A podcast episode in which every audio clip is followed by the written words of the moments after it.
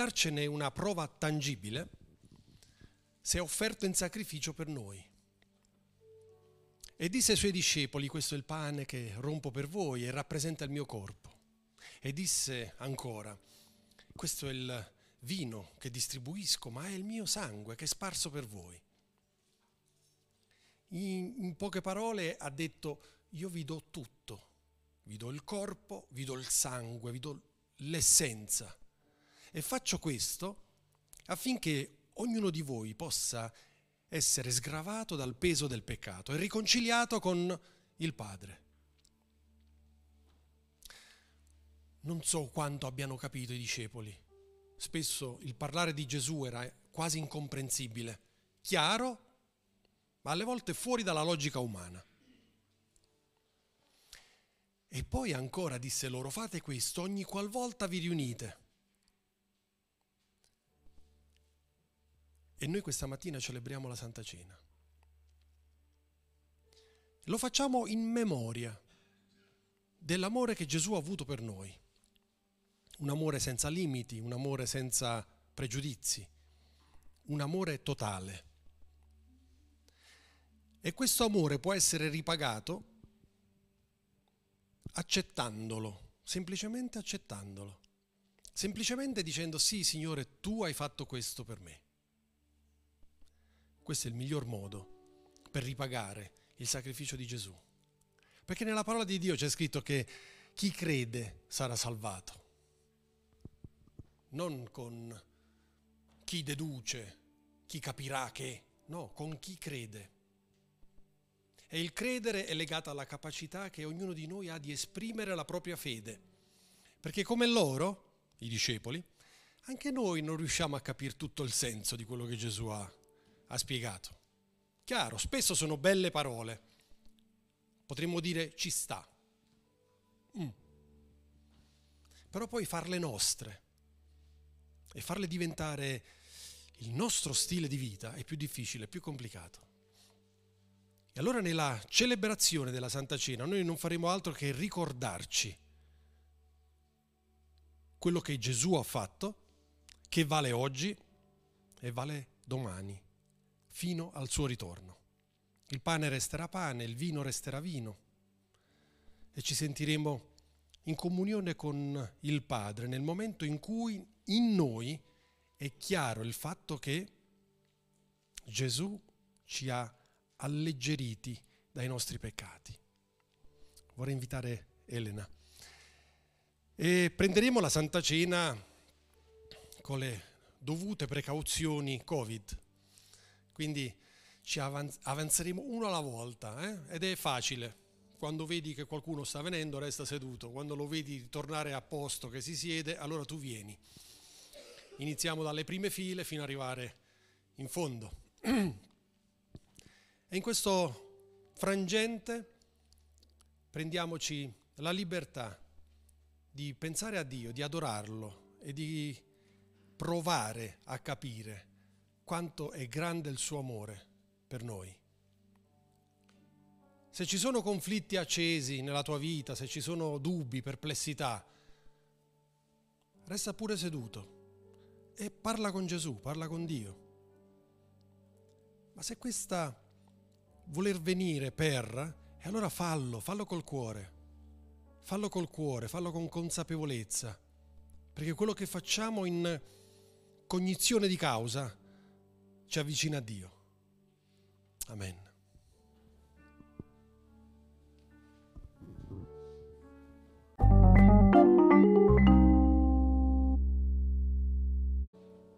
Apriamo le nostre Bibbie nella epistola di, che Paolo ha scritto a Timoteo, la prima. Prima epistola a Timoteo, capitolo 1. Leggo dal versetto 15. Paolo sta scrivendo a Timoteo e dice certo, certa, e questa affermazione è degna di essere pienamente accettata, che Cristo Gesù è venuto nel mondo per salvare i peccatori, dei quali io sono il primo. Ma per questo mi è stata fatta misericordia, affinché Gesù Cristo dimostrasse in me per primo tutta la sua pazienza e io servissi di esempio a quanti in seguito avrebbero creduto in lui. Bel preambolo di Paolo. E dice cominciamo a dire che... Oh scusa, torna indietro. cominciamo a dire che Cristo è venuto nel mondo per salvare i peccatori. Amen. Lui si butta davanti e dice io il primo di tutti. Come per dire non ce n'è nessuno che può risparmiarsi, o almeno non c'è nessuno che non può sentirsi tale. Ma Gesù, essendo venuto per i peccatori, e se Paolo era il primo, forse io sono il secondo. Ma per questo mi è stata fatta misericordia e noi l'abbiamo celebrato poc'anzi. La misericordia di Gesù ci libera da quel senso di peccato che ci impedisce a vedere e a fare altro o a sperare nel bene. Affinché Gesù Cristo dimostrasse in me per primo tutta la sua pazienza. Il problema del peccato è una questione personale, non è una questione dell'altro. Non è quello che sta seduto vicino a me che è peccatore. Il problema sono io. Io sono peccatore. Spesso il problema non è dettato dalla circostanza che è intorno a me, ma è dettata dalla, da che tipo di posizione io ho a proposito di. E in questo primo tratto della lettura Paolo è secco io sono il peccatore. E per primo Gesù Cristo si è rivolto a me affinché con il suo esempio mi servisse qualcosa. Ed è l'augurio che ognuno di noi deve fare a se stesso. Avendo capito, e se abbiamo celebrato questa mattina vuol dire che qualche tentativo di capire c'è da parte nostra, avendo capito, e allora possiamo andare oltre. E andare oltre vuol dire cominciare a vedere un po' più lontano. Per avere vita eterna, al Re eterno, immortale, invisibile, all'unico Dio, siano onore e gloria nei secoli dei secoli. E Paolo riprende la discussione con Timoteo. Ti affido questo incarico, Timoteo, figlio mio in armonia con le profezie che sono state in precedenza fatte a tuo riguardo, perché tu combatta in virtù di esse la buona battaglia, conservando la fede e una buona coscienza, alla quale alcuni hanno rinunciato e così hanno fatto naufragio quanto alla fede. E tra questi ci sono Imeneo e Alessandro, che ho consegnati a Satana affinché imparino a non bestemmiare.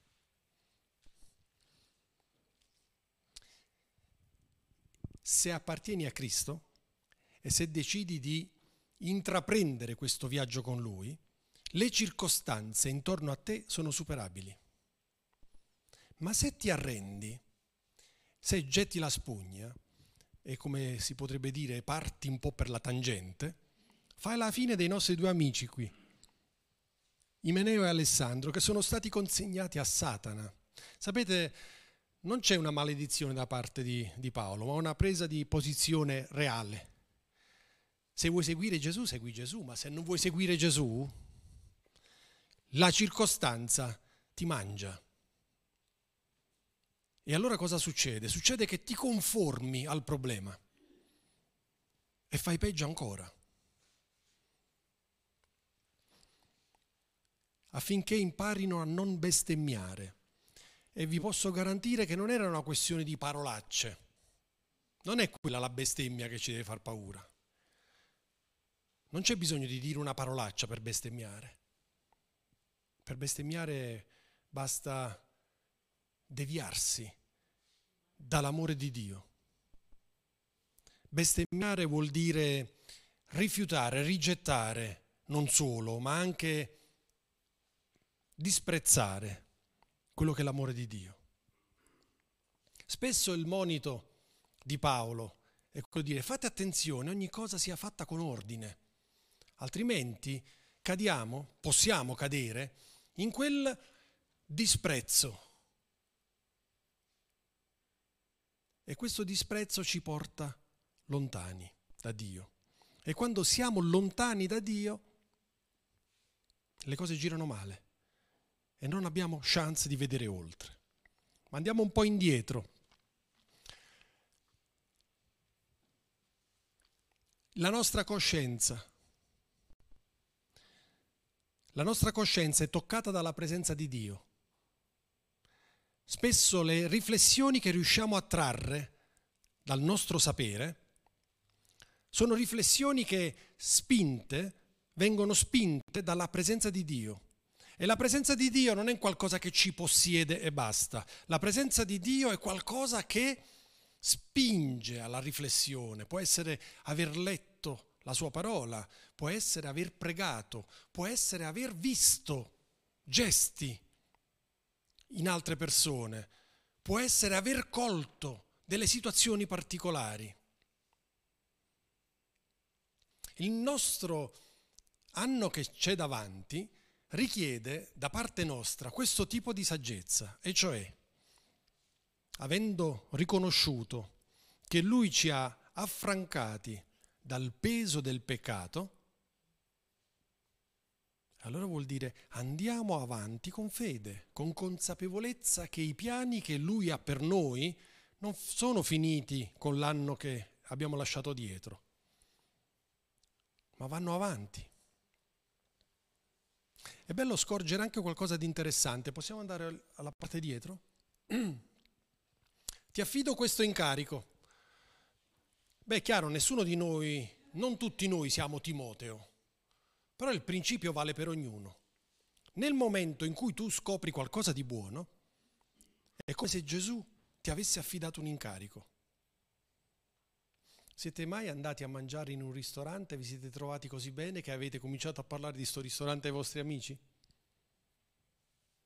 Senza che il ristoratore lì vi avesse detto, dai per piacere, porta un po' di gente, fai venire gente, no? Eh? Vedete, succedono alle volte in maniera spontanea determinate cose che ci spingono a. E beh, Gesù ci sta parlando da un po' di anni. E ci sta facendo vedere l'amore, ci sta facendo vedere la possibilità della grazia, ci sta facendo vedere. Allora siamo incaricati di condividere quello che stiamo sperimentando con Dio, anche perché nel momento in cui tu speri- eh, condividi quello che sperimenti con Dio, ti prepari a sperimentare ancora di più. Interessante. Perché si è una sorta di crescita spirituale. E poi ancora, guardate, eh, ti affido questo incarico, Timoteo, figlio mio, in armonia con le profezie che sono state fatte in precedenza. C'è un fare spirituale nella Chiesa che anticipa certi tempi.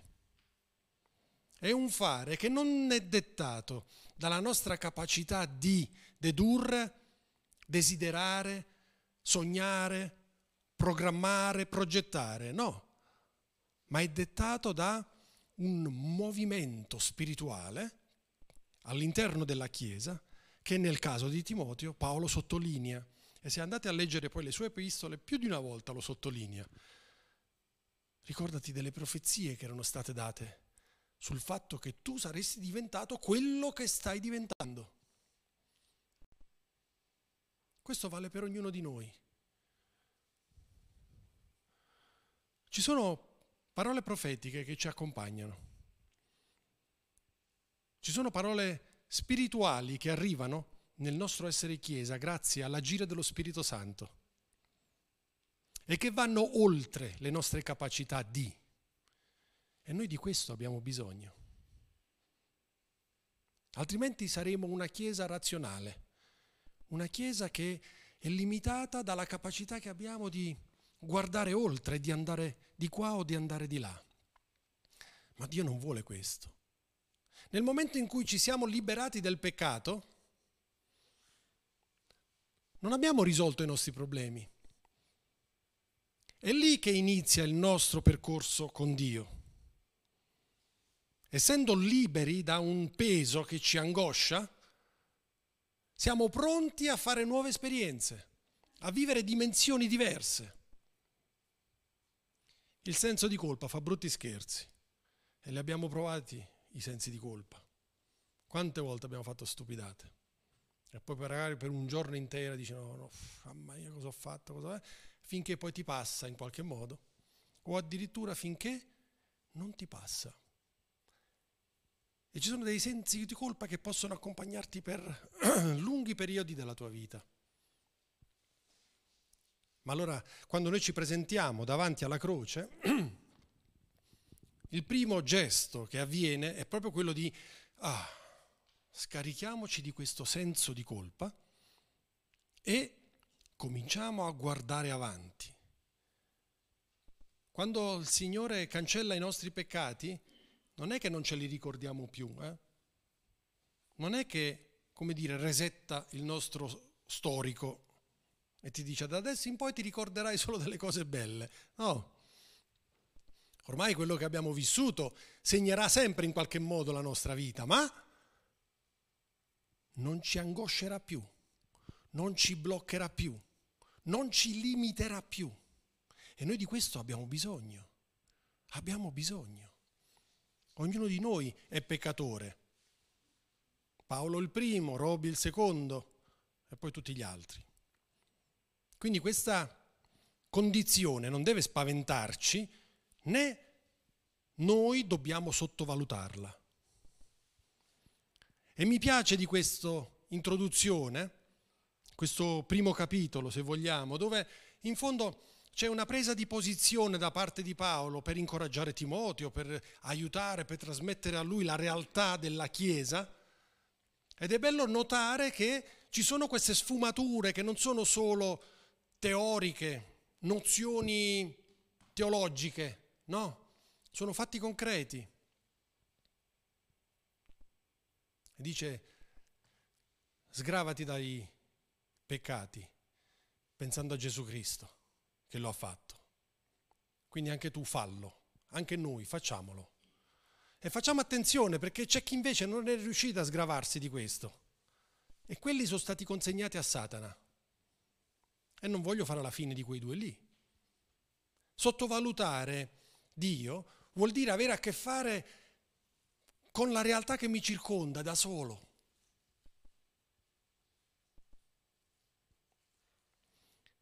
e non ce la possiamo fare. Adamo, ed Eva credevano che mangiando del frutto del giardino potessero essere uguali a Dio. Ma che polli, eh?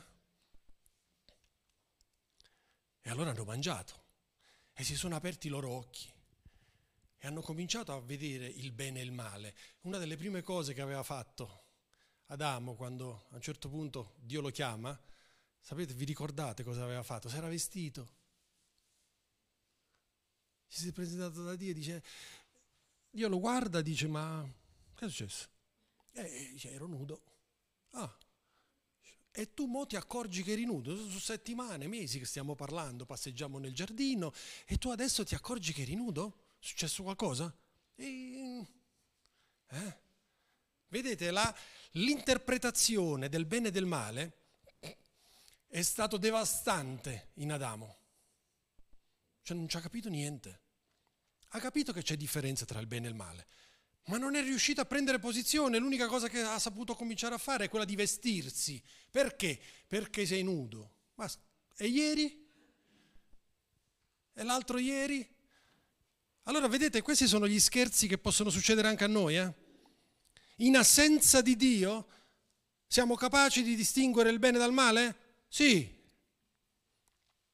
ma aggiungendo caos a caos e a caos. E allora la Chiesa diventa il punto nel, diventa il punto nel quale necessitiamo di sperimentare la presenza di Dio e la presenza spirituale di Dio anche. Perché vi ricordate qualche domenica fa noi abbiamo necessità di colmare un vuoto dentro di noi. Ed è solo lo Spirito Santo che può colmare questo vuoto. Non appartiene alla nostra ragione. Siamo tutti brave persone.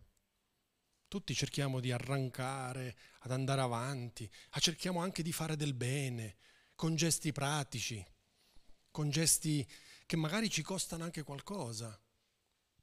Ma quello che preme al Signore è che tutto proceda dalla, dal nostro cuore. E vuol dire che per procedere al nostro cuore vuol dire che abbiamo capito di cosa si tratta.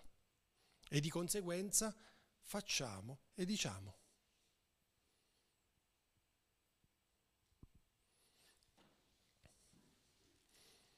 L'esortazione di Paolo a Timoteo è di aggrapparsi a tutto ciò, aggrapparsi a Dio, aggrapparsi a Gesù Cristo. Ed è quello che dobbiamo fare noi affinché il 2022 possa essere migliore del 2021. Ma sapete, non esiste l'anno buono, non esiste. L'anno è un tempo che scorre. E da quando il tempo è buono e cattivo? La differenza è il, la capacità che noi abbiamo di vivere questo tempo che passa. È lì che facciamo la differenza. L'anno buono non dipende dagli altri, dipende da me. E se noi rinunciamo a questo, se noi rinunciamo a questo, e non sarà un anno buono. Non sarà un anno buono. È nelle piccole cose che dobbiamo essere forti e tenaci. Il Signore poi farà il resto perché aggiungerà dello spirituale. Chi sarà a guidarci nella parola di Dio? Chi sarà a guidare la Chiesa? Chi sarà a fare questo? Chi sarà a fare quell'altro? Calmi. Lo Spirito Santo ci rivelerà, strada facendo, quello di cui abbiamo bisogno. E Paolo, eh, sì, Paolo lo dice a Timoteo, e dice, forse tu eri bambino, non ti ricordi, ma c'erano state parole profetiche su di te. Tua nonna, una donna, poi la nonna, tua madre, un'altra donna. Vedete, stiamo già andando un po' fuori dagli schemi sociali di quei tempi lì, eh? Perché così è Dio. Dio è oltre la nostra immaginazione. Quando quando Gesù, no scusatemi, quando Dio ha dato il, decal, il decalogo, i dieci comandamenti, uno di questi comandamenti è non farti alcuna immagine del tuo Dio. Perché? Come possiamo de- immaginarci un Dio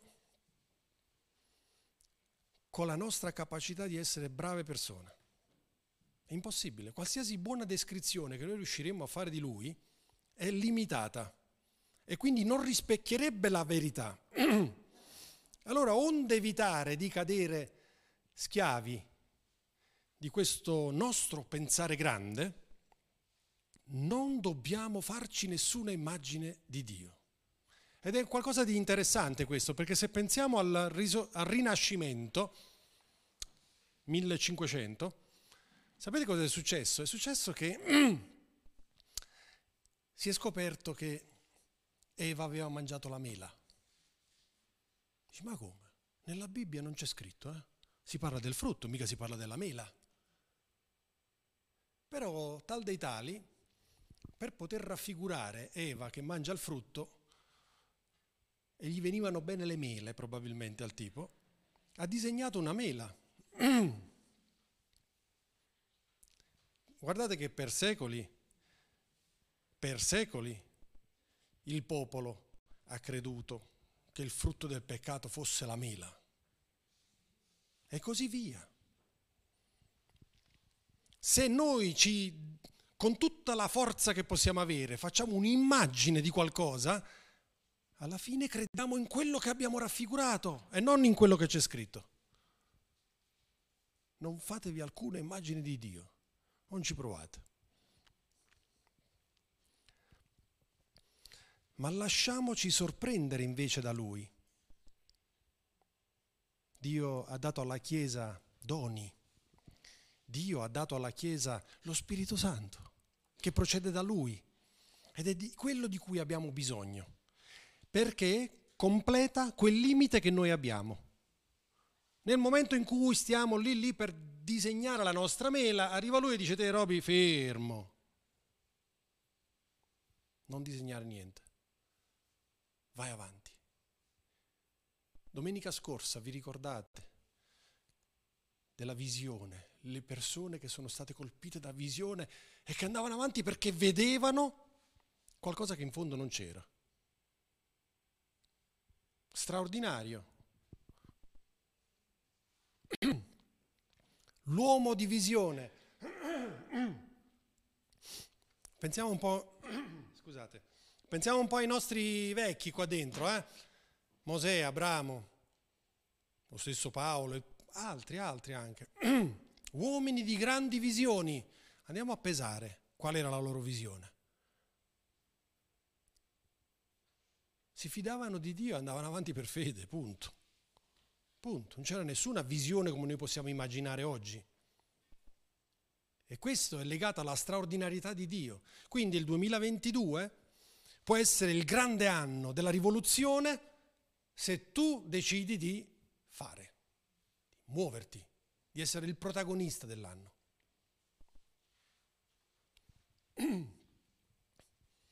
L'esortazione di Paolo a Timoteo, prendiamola per ognuno di noi, facciamola nostra e cerchiamo di andare in quella direzione, cioè proviamo a rispondere alla chiamata di Dio. L'esortazione di Paolo era proprio questa a Timoteo, guarda che Timoteo è Dio che ti sta chiamando, eh? quindi alcune regole fondamentali, metti Gesù al centro, attendi, attendi al alla sua ispirazione, insegna secondo il suo esempio di Gesù e fai quello che devi fare. La stessa cosa vale per noi prendiamo da Lui, atteniamoci al suo esempio, non andiamo oltre, atteniamoci al suo esempio e muoviamoci in quella direzione. E nel momento in cui siamo limitati da, e allora io vi garantisco che lo Spirito Santo si muoverà e vi darà luce per prendere una decisione oppure per prendere una direzione. Ed è questo di cui abbiamo bisogno. Abbiamo, di, abbiamo bisogno di completare il nostro vuoto non con il frutto della nostra immaginazione, altrimenti saremo lì a disegnare mele. Poi arriveremo su e dici, ma l'albero delle mele, posso vederlo? Gesù, ah, mele? Quali mele? Sì, quella che ha mangiato Eva. Ah, mela? E si complicherà molto la nostra situazione perché crolleremo davanti al fatto di scoprire che la realtà che ho sognato per una vita non è così. E faremo la fine dei due. Saremo in preda a Satana. Ogni volta che tu rifiuti di guardare Dio, di guardare Gesù Cristo, sei in preda a Satana. Perché lui si rende conto e lui si prende gioco di te. E lui ti umilia e lui ti appesantisce lui ti inganna. La forza più grande che lui ha è l'inganno. E la cosa più tremenda che noi possiamo fare è credere a un inganno. E allora non andare oltre le tue forze, ma prosegui il tuo cammino. E quando le forze ti vengono meno, e allora lì è il momento nel quale devi con più insistenza cercare Dio e permettere a Lui di portarti avanti. Solo così che il 2022 sarà un anno più grande, un anno migliore, un anno più forte. Se reagiamo in maniera positiva a quello che ci sta davanti, allora noi daremo anche un, come dire, saremo persone di impatto sociale. Ed è, ed è, possibile che altre persone siano portate o tentate di fare del bene perché? Perché vedono noi che facciamo del bene. Gesù aveva detto, se qualcuno ti percuote su una guancia, tu cosa fai? Stendilo subito. No, gli ha detto porgi l'altra guancia.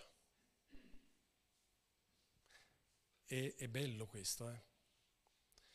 Anche lì dobbiamo fare attenzione perché porgere l'altra guancia non vuol dire poi rimettersi lì così. Eh? Porgere l'altra guancia vuol dire incassare il colpo, vuol dire non reagire a sproposito e vuol dire anche permettere a Dio di aiutarti a capire la circostanza e aiutarti a superare la circostanza. E allora io vi posso garantire che nel momento in cui siamo disposti a, per, a, a farci percuotere sull'altra guancia, a porgere l'altra guancia, il nemico non avrà la forza di colpirci. Anzi, addirittura andrà in terra lui. Semplicemente perché abbiamo portato avanti un pensiero spiritualmente vero di Gesù Cristo. Perché spiritualmente vero? Perché quello che dice Gesù è verità. Spirituale perché non rientra nella logica umana. Se uno ti percuote sulla guancia, eh, allora lei si è autorizzato a... Eh, tanti aspettano di essere colpiti per poter ricolpire. In modo tale che avendo poi preso la decisione di colpire, si dicono sempre, ma ha cominciato lui, eh? vi ricordate quando eravamo bambini?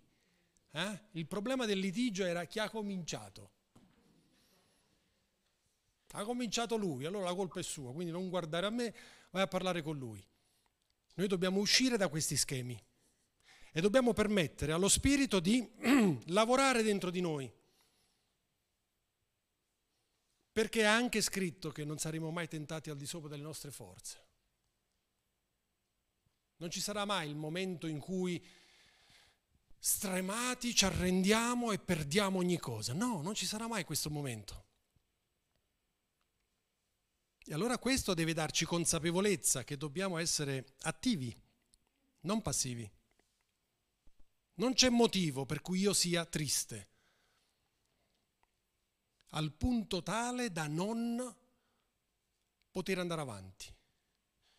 Non c'è motivo affinché io sia debole al punto tale che non possa più muovermi. Non c'è motivo per cui il mio livello culturale non mi permetta di conoscere, leggere e approfondire la scrittura. In fondo, in poche parole, possiamo dire non abbiamo scuse. Non abbiamo nessuna scusa, ma piuttosto siamo chiamati a. Siamo chiamati a fare, siamo chiamati a muoverci e forse cambiare stile di vita e forse cambiare, come dire, focus nella nostra vita e prendere posizione in maniera spirituale. Ricordatevi che lo Spirito Santo è in ognuno di noi. Quindi ognuno di noi ha il dovere di coltivarlo, garantirgli libertà in, nel posto dove si è andato a mettere dentro di noi e di permettergli di parlare prima a te stesso.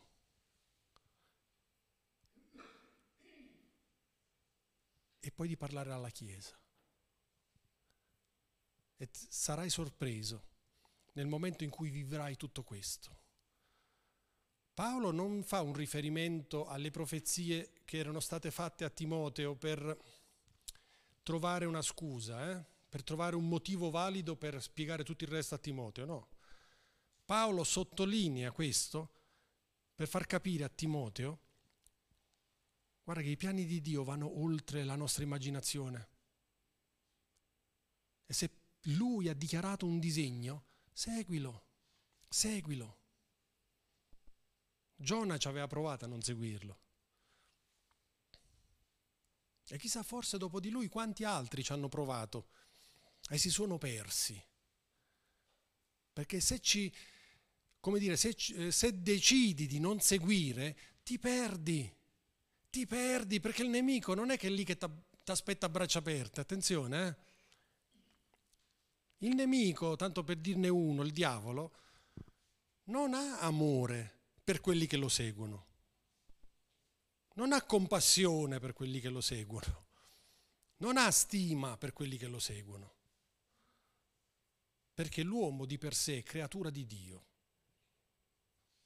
Quindi incredibilmente lui disprezza l'essere umano, a cominciare da quelli che lo seguono, ma quelli che lo seguono non riescono a capirlo perché lui continua ad ingannarli. E questo non deve succedere.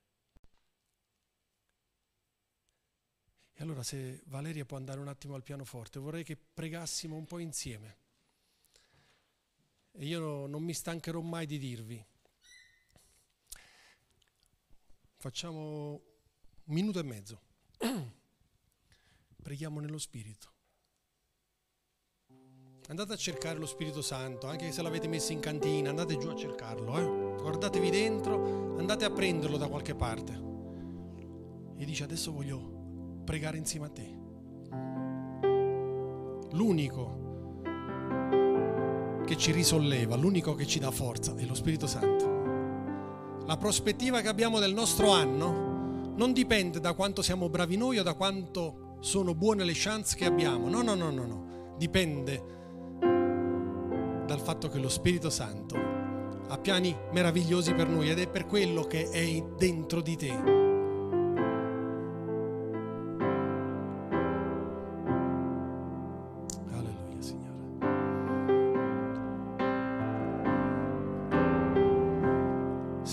Già trovato lo Spirito Santo da qualche parte dentro di te, adesso comincia a pregare.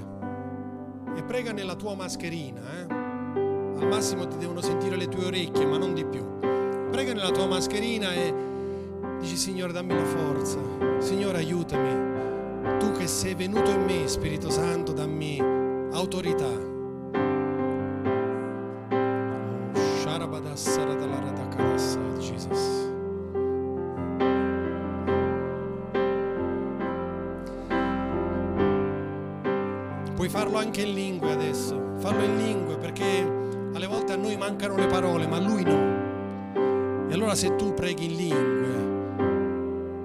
Lo Spirito si muove dentro di te e ti edifica e ti fortifica e ti fa vedere ciò che sta davanti. Sharabadassa.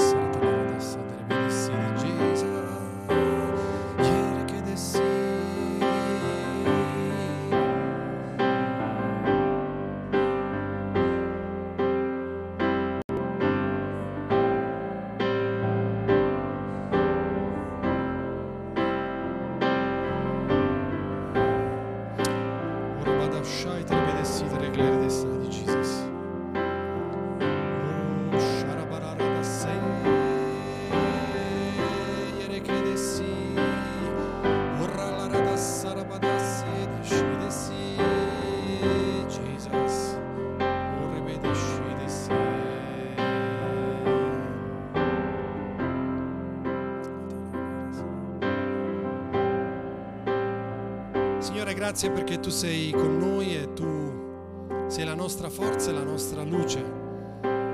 Grazie perché quello che abbiamo davanti lo vogliamo affrontare con te, Signore. Paure, dubbi, pesi, mettiamo davanti a te e siamo certi che il tuo Spirito ci condurrà di vittoria in vittoria. Nel nome di Gesù. Amen.